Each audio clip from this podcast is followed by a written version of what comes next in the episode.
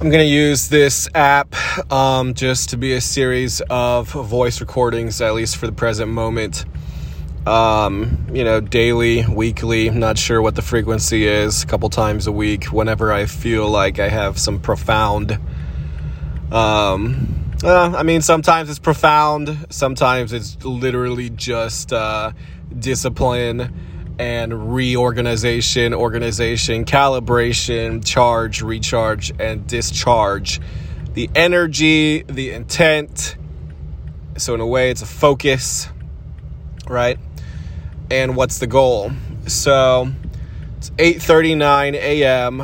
Um, it's like the last week of January. Got a week left till February. I'm moving to Austin on the 21st of February.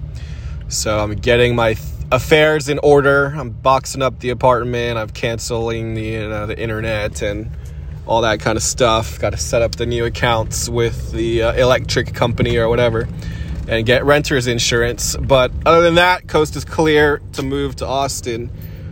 Um, so the pressing issues on my mind is um, just the maximization and remaximization of my energy levels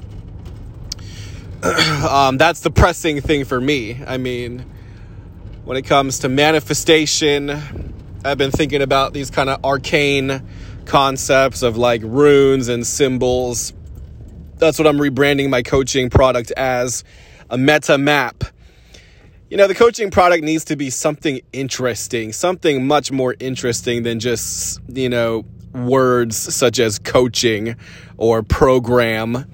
You know, I mean, if in a, in a nutshell it's a product right? So what's what are you going to call the product? And i just find that most of the names of products are basic and boring and um, i think that's why there's such a low success rate in the coaching industry. It's because creativity is um, you know limited when you just take a mass spectrum you know of coaches. So that is to say, creativity is a rare and attractive quality to have something that's, you know, more like an experience, more like a profound, fun, and exciting event, thing to do, you know, connection with your coach, you know, this big, interesting, fun. People want exhilaration, right? People and this is kind of the evolution of what I'm realizing because when I first started my coaching, you know, probably the last six months is when I really started feeling like I was ready to package or launch something, right? The prior six months were really like, um, not even six, maybe three, were like uh, kind of the just observing like what other people are doing. Like, you know, it's just such a, can feel like an overwhelming concept because you can sell anything as a product, as a coaching person, you know, you're, creating this experience with someone.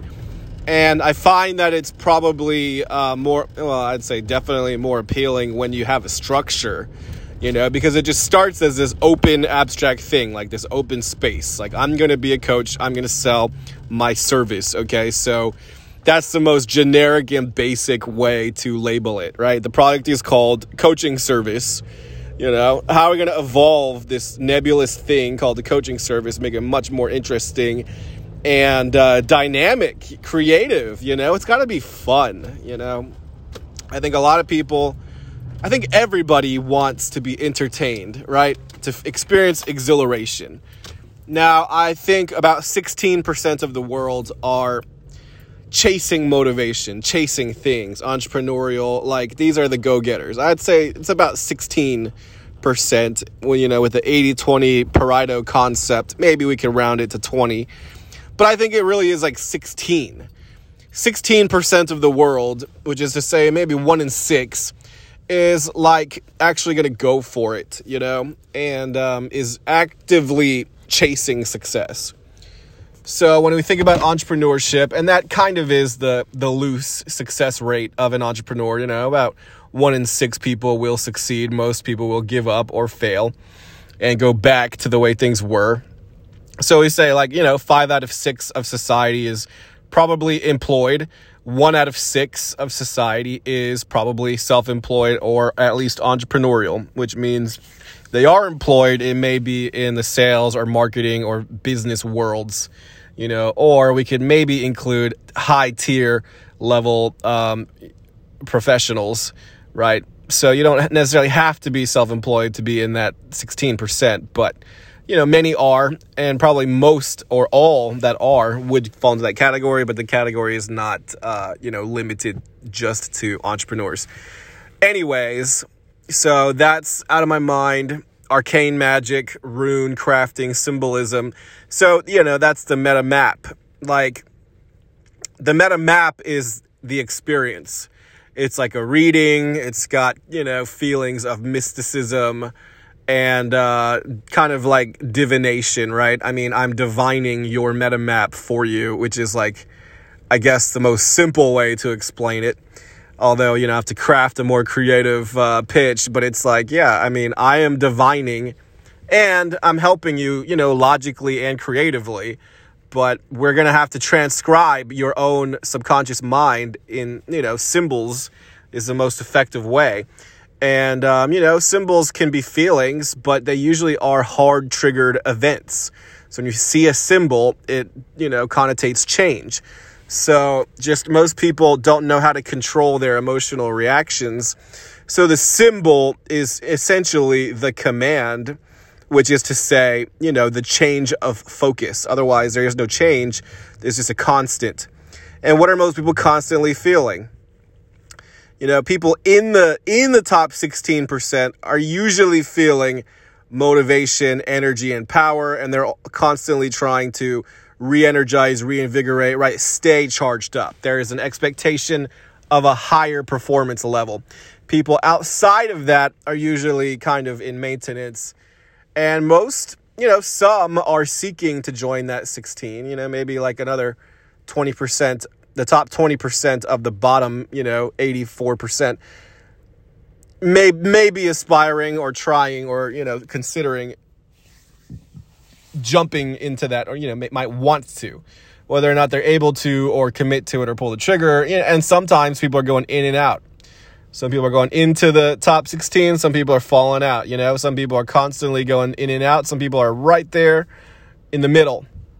But, anyways, to wrap up this um, audio segment, the meta map, you know, I've always been interested in personality profiles such as Myers Briggs, even, um, you know, astrological charts are sometimes interesting, um, fun, and uh, everybody likes to hear about themselves, right? Everybody likes to read, tell me something about myself that I don't even know, right? Or could be real, or could be fun that's essentially what it is. You know, you got the human design movement. I'm a projector, right? So my projector is essentially like what? My ability to transcribe your own meta map. You know, and why do we need a meta map when we already have these personality, you know, profiles, these ways of looking at ourselves, these psychological evaluations and assessments, such as the Myers Briggs personality test, the DISC, you know the the five you know motivator you know there there's just so many different things right? And they're fun. And I'll include that as part of my you know coaching program but it's like what am I giving you that you don't already have or have access to to optimize you know essentially dude I'm going to get you in the top 16% if that's what you want you know maybe you're unclear of what you want so I market to two kinds of people, right? If you're in the top group, such as I am, why would you pay me? You know, probably a thousand dollars for my MetaMap coaching program. You know, it's going to be my um, debut essentially. I mean, I launched in August, but I launched with just a very generic thing, right? And I got bored of it. And I got bored of selling it. I got bored of talking about it because it was boring. It was generic. You know, I was doing performance coaching, business coaching, essentially energy production coaching, you know, confidence or mindset or social confidence or communication or sales training. But all of that is kind of like the devolved form, in my opinion, of like what I really want to do, right? So it takes some time to get clarity on what you really want to do. What I really want to do is brand something profound and really help people transform.